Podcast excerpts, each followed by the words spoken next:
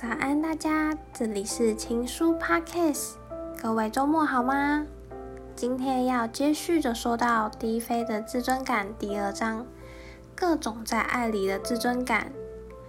在我们想拥有自尊感的过程中，会先从寻找爱开始，但当我们的自尊感崩塌的话，也会先从爱人的能力开始怀疑。导致还没找回自尊感的状态下，爱情也会不顺利。有些人会有着“我没有办法接受爱”，“我现在还没准备好谈恋爱”，又或是一旦了解我的个性，一定会离开我等等的想法。这样的自贬也有可能导致我们更不相信自己。那要认同自己有被爱的价值，就要先从信赖的情感中出发。不相信自己是有魅力或能力的人，也很容易与他人产生人际关系的问题。因为看不见自己的内心状态，反而以责怪他人的方式来解决问题。有时候有伴侣的人，也会在感情中，因为担心对方离开自己。就再也不会有人要自己，所以无法承受分手。为了解决这样子的问题，那我们就先从关心自己做起吧。这世界上没有十全十美的人，也没有完全没用的人，只有说自己没有被爱的资格，说自己没用的人。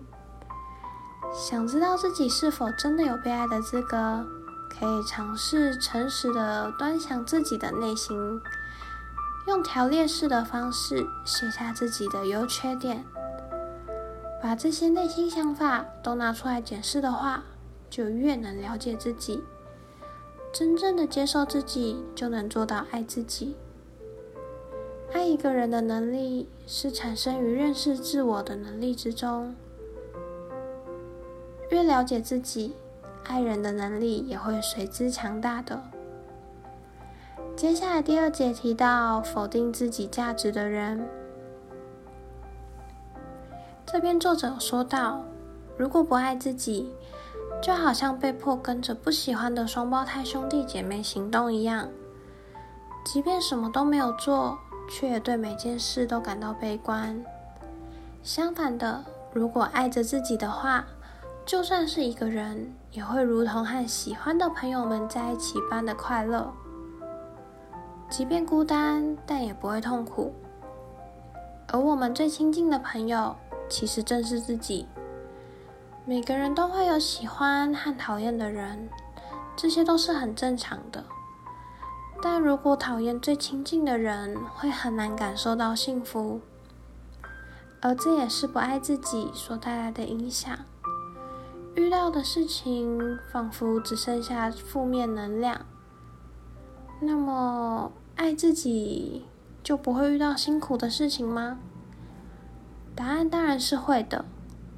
不过，因为爱着自己的人，就好像身旁有个为自己加油打气的朋友般，即便遇到困难，也会快速的恢复。接下来第三节，不停询问并确认的爱情。这里要分享一个小故事。法顶僧侣曾在著作《无所有》中提到种植兰花的故事。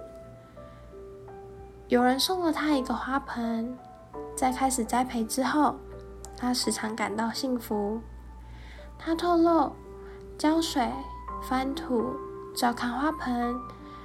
成了日常生活中最大的乐趣，但不久之后，担忧也伴随而来。只要暂时离开家里，他便会担心兰花会不会枯死、冻死。他出现了未曾有过的担心。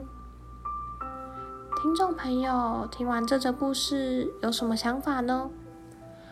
我们时常因为太爱了而开始执着。幸福与恐惧同时萌生。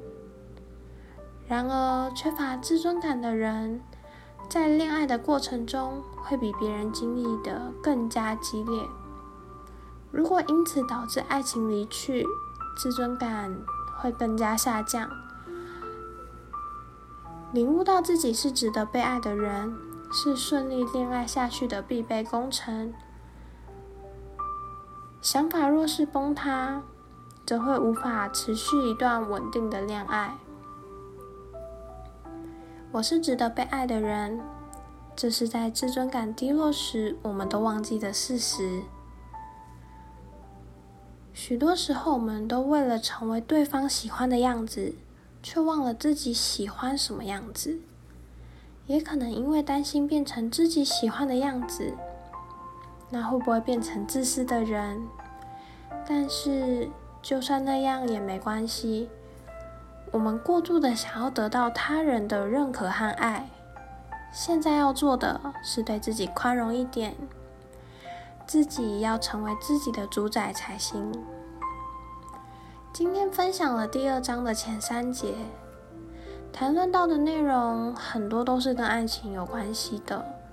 其实无论是在爱情当中，或是在友情当中，有时候心里还不够强大的时候，都会想成为他人喜欢的样子。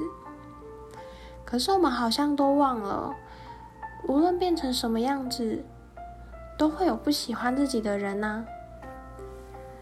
这些内容让我想到之前读过的一本书。是由古贺史健和岸见一郎创作的《被讨厌的勇气》这本书是我非常喜欢的作品，也是往后会与听众朋友分享的作品之一。那先拉回我们今天的主题，作者在书中有提到，爱一个人的能力是产生于认识自我的能力之中。如果我们都能慢慢的做到爱自己、接纳自己。那么，我们都会遇到懂得欣赏自己，并且真心爱着自己的朋友。希望大家都能成为自己真正喜欢的样子。无论你是什么模样，都是值得被爱的。转换的过程可能会有点孤单，一时半刻还没确定自己是什么模样。但等找到了方向，并且专注的向前行时，自然会吸引到与你磁场相同的人。那在这里也想小小分享一下阿轩自己的经验。有听情书 Podcast 第一集的朋友应该都知道，我谈了一场六年的恋爱，并且在这份工作中待了将近十年之久。这十年，身边的同事来来去去。我也一直过着很安逸的生活，在谈恋爱的过程中，我就是那个低自尊的人，总会想成为另一半喜欢的模样，然后渐渐失去自己真正的样子。今年初，我找了另一份工作，我接触到许多不同的人，在这个转换的过程当中，其实我也很忧心。我也会想着，如果我不再把重心放在原本的工作中，那会不会最后我什么都没有呢？会不会在新环境中不被人喜欢，又放掉原本的工作？这样下去，我会不会失去一切？但是，你真的那么糟吗？那时候心里出现了这样的声音。你真的觉得你不好吗？这些声音把我从深渊拉了出来，在转换的过程中真的很痛苦、很难过。那时候我常常一个人在骑车回家的路上大哭，因为戴着安全帽就不会被人发现。发泄完了，我就会花时间去看一些心灵成长的书籍啊，或是一些影片。然后自己慢慢摸索，并且调整状态。好啦，分享到这里，听众朋友们猜到结果了吗？现在我在新的环境中，跟所有的同事都处得特别好，甚至还可以对他们撒撒娇，正视自己的一切，不管是优点或是缺点。当自己接纳了自己，那时候所散发出的感觉。就会吸引这世间所有的美好。那这里是情书 Podcast，每周三分享感情故事，每周日分享书籍心得。如果你愿意分享你的感情故事，或是有想推荐的书籍，欢迎寄信到 s t o r y 一九九七 h 小老鼠 gmail.com。我们周三见，祝你有美好的一天。